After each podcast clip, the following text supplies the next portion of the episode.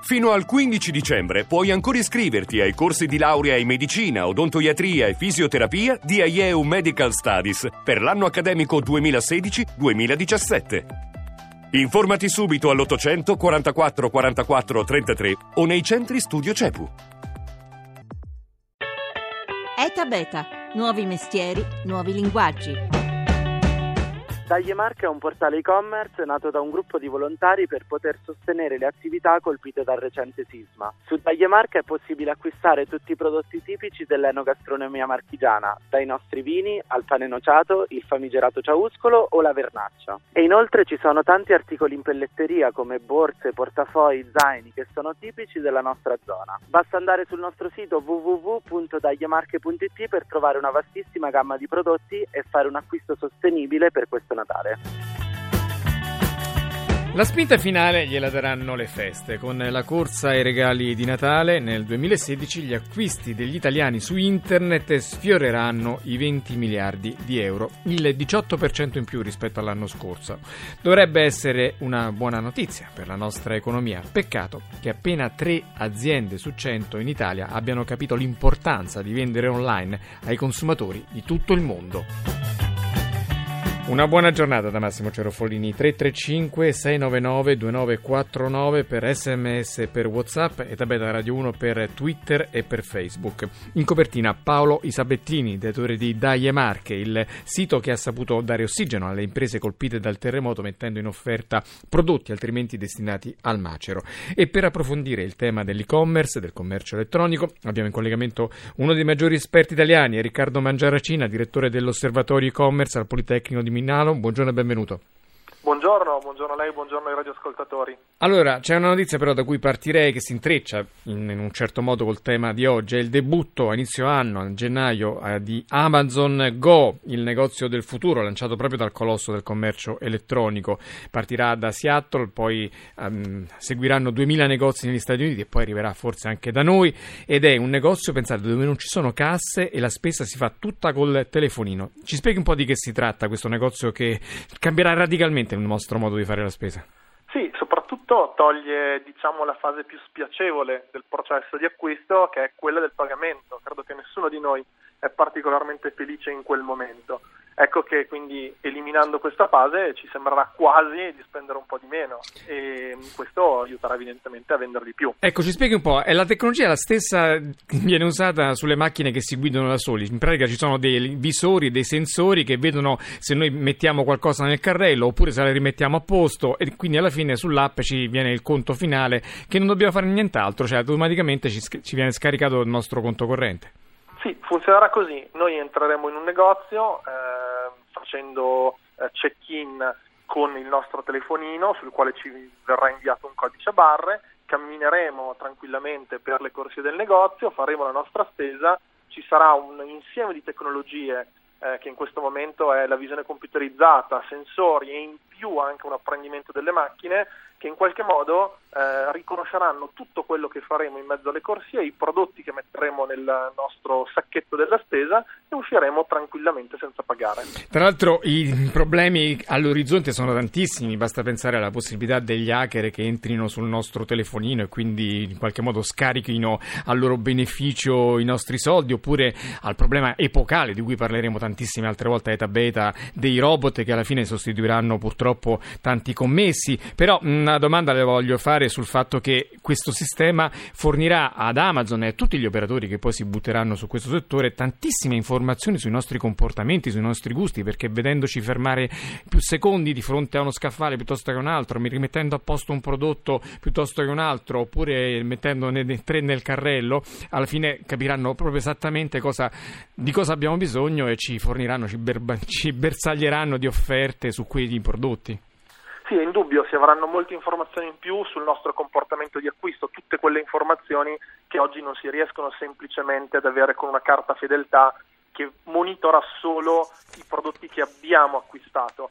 Se vogliamo, Amazon prova in questo modo anche a replicare eh, l'esperienza di acquisto online su un negozio fisico, perché online invece tutte queste informazioni si possono avere. È evidente che ogni volta che vado a vedere un prodotto su un sito di e-commerce, eh, quanto sto sulla pagina per vedere il prodotto, lo metto nel carrello, lo tolgo dal carrello, ecco, tutte queste sono indicazioni che in qualche modo sono utili per capire la bontà, l'attrattività di un prodotto rispetto ad altri, ed ecco che eh, queste stesse logiche in qualche modo sono portate sul negozio fisico. A tre tre cinque sei nove nove due nove quattro nove molti ascoltatori già sottolineano il problema, lamentano la possibilità che tutto questo mondo del commercio elettronico tolga poi le, in, dalla, dalla nostra, dal nostro panorama urbano i negozi di quartiere, però proprio Amazon dimostra che l'intreccio tra mondo digitale e negozi fisici è sempre più stretto e raccordato. Per esempio, da poco sempre Amazon ha lanciato i cosiddetti pulsanti Dash, che basta premere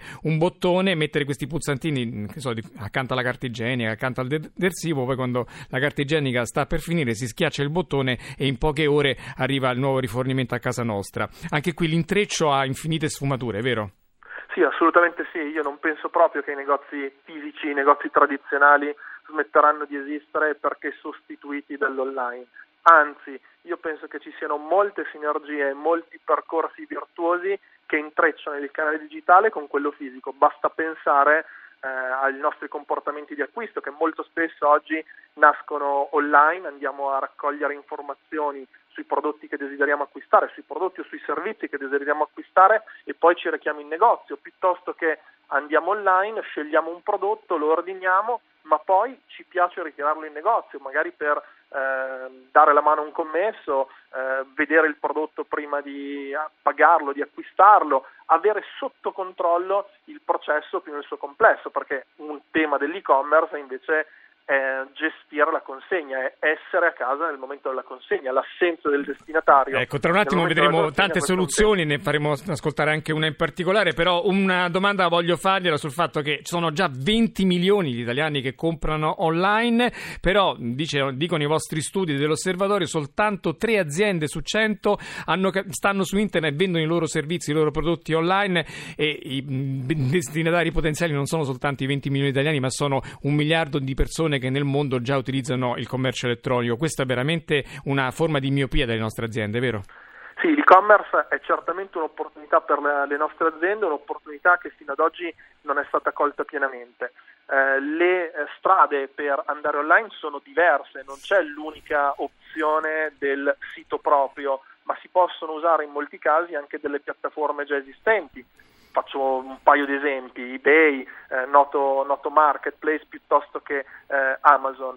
Perché usare piattaforme esistenti? Perché molto spesso andare online solo con le proprie gambe non è facile, eh, servono competenze, servono investimenti, non tutte le nostre aziende possono mettere in campo eh, investimenti e competenze. Oppure e andare poi su Alibaba, che sta aprendo al mercato cinese, fatto da un miliardo di, due miliardi di consumatori quasi, la, le nostre aziende, anche per esempio il mondo del vino sta timidamente entrando in questa sfera. Ha centrato un punto fondamentale, poi l'e-commerce vuol dire anche esportazioni, vuol dire vendita oltre confine. La Cina in questo momento è un mercato molto molto interessante, è il primo mercato a livello mondiale con tassi di crescita pazzeschi, però ha delle difficoltà, ha delle complessità, parliamo eh, di eh, una cultura diversa, parliamo di un modo di comunicare diverso, parliamo di esperienze di acquisto diverse, di sistemi di pagamento diversi, di barriere legali, normative e doganali, ecco. Serve avere tante ecco, de- lei, de- ecco, lei ha fatto i grandi nomi, però intorno al mondo dell'e-commerce si sta mh, sviluppando anche un'economia di tante piccole aziende italiane che se- mh, si inventano servizi sempre più originali, più particolari. Noi vogliamo dare voce a una realtà che si è ritagliata da uno spazio nel mondo del commercio elettronico, si chiama Growish punto com ed è un sito per raccogliere la colletta con cui puoi fare acquisti su internet. Sentite come ce la racconta il fondatore Claudio Cubito. Growish è lo strumento semplice e sicuro per raccogliere denaro tra amici ed esaudire qualsiasi desiderio. Un amico compie gli anni, è nato un bebè, oppure devi fare un regalo di nozze o di laurea in gruppo. Se vuoi partire per una vacanza con gli amici e dividere le spese per organizzare una festa. Crea subito la tua colletta online, invita gli amici a partecipare, ognuno versa la propria quota in totale sicurezza da qualsiasi parte del mondo. E poi puoi scegliere una magnifica carta regalo tra i nostri partner, trasferire con un semplice clic l'importo su un conto corrente o regalare la colletta a un fortunato festeggiato con gli auguri di tutti i partecipanti perché ne faccia ciò che desidera. Se ti sposi, puoi scegliere il nostro servizio dedicato agli sposi, listanoxonline punto com, il nuovo modo per ricevere l'importo dei regali sul tuo conto. Per crescere qualsiasi desiderio, a raccogliere i soldi ci pensa Grovich. Grovich, quindi un sistema utile per far segnalare ai propri amici qual è il regalo di Natale che uno preferisce.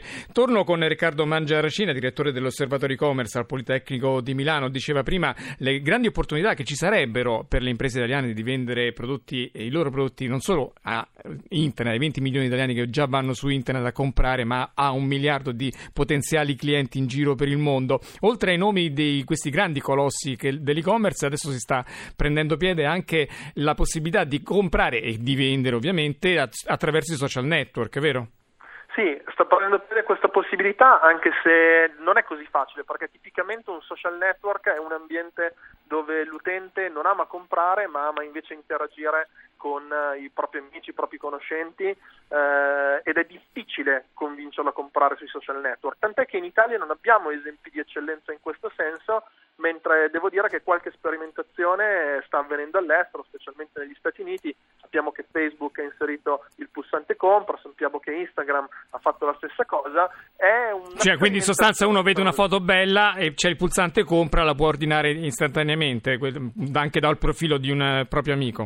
Esattamente, si prova a lavorare sul tema dell'acquisto d'impulso. Senta, diceva lei all'inizio che c'è un problema, un nodo di bottiglia che tutti noi abbiamo sperimentato, che è quello della consegna, perché ormai è sempre più raro trovare un portiere nelle nostre abitazioni, e anche qui stanno nascendo dei servizi ad hoc. Sentitene uno. Uno che è quello che si chiama Milkman, una realtà fondata da Antonio Perini. Ecco come ce la illustra. Mi sono trovato spesso come acquirente online a chiedermi: ma domani sarò a casa? Il mondo opaco della consegna a domicilio, che viene quando vuole lei, tipicamente quando non siamo a casa, fa spesso desistere i consumatori dal finalizzare i loro acquisti. È nata così Milkman: quando ci si registra si ottiene un indirizzo Milkman. Praticamente i pacchi li riceviamo noi al posto vostro, vengono custoditi nel nostro magazzino in un'area a voi riservata. Ogni volta che riceviamo un pacco per un consumatore gli notifichiamo l'arrivo di questo pacco e può chiederne la consegna finale in ogni momento su appuntamento fino alle dieci di sera, dal lunedì al sabato incluso, e insieme renderemo la città meno congestionata. Noi, seguendo questo tipo di ispirazione, abbiamo deciso di utilizzare una flotta elettrica.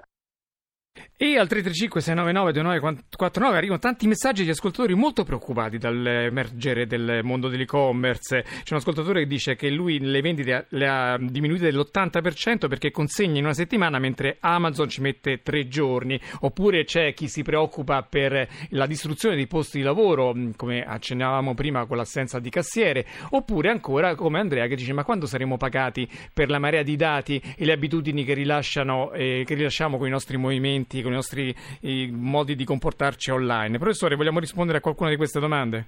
Sì, beh, qui rispondere evidentemente non è, non è semplice, perché bisogna valutare il singolo, il singolo contesto. Complessivamente, da quella che è la nostra, la nostra esperienza, non abbiamo eh, avuto una cannibalizzazione dell'online sul mondo tradizionale. Faccio presente che oggi il commercio elettronico in Italia vale solo il cinque per cento del totale acquistato dagli italiani, quindi eh, mi spiace per il caso del, eh, del venditore sì. che, ha perso, che ha perso l'ottanta per cento delle sue vendite, ma eh, credo sia tutto sommato eh, non riconducibile invece alla media, che parla assolutamente di, alte, di altre cifre. Eh, c'è poi il tema appunto dell'integrazione tra i diversi canali, perché sappiamo bene che invece l'online è molto spesso un volano per il canale tradizionale, perché è capace portare molta gente in negozio se usato in maniera sapiente. Ovviamente bisogna progettarla questa multicanalità.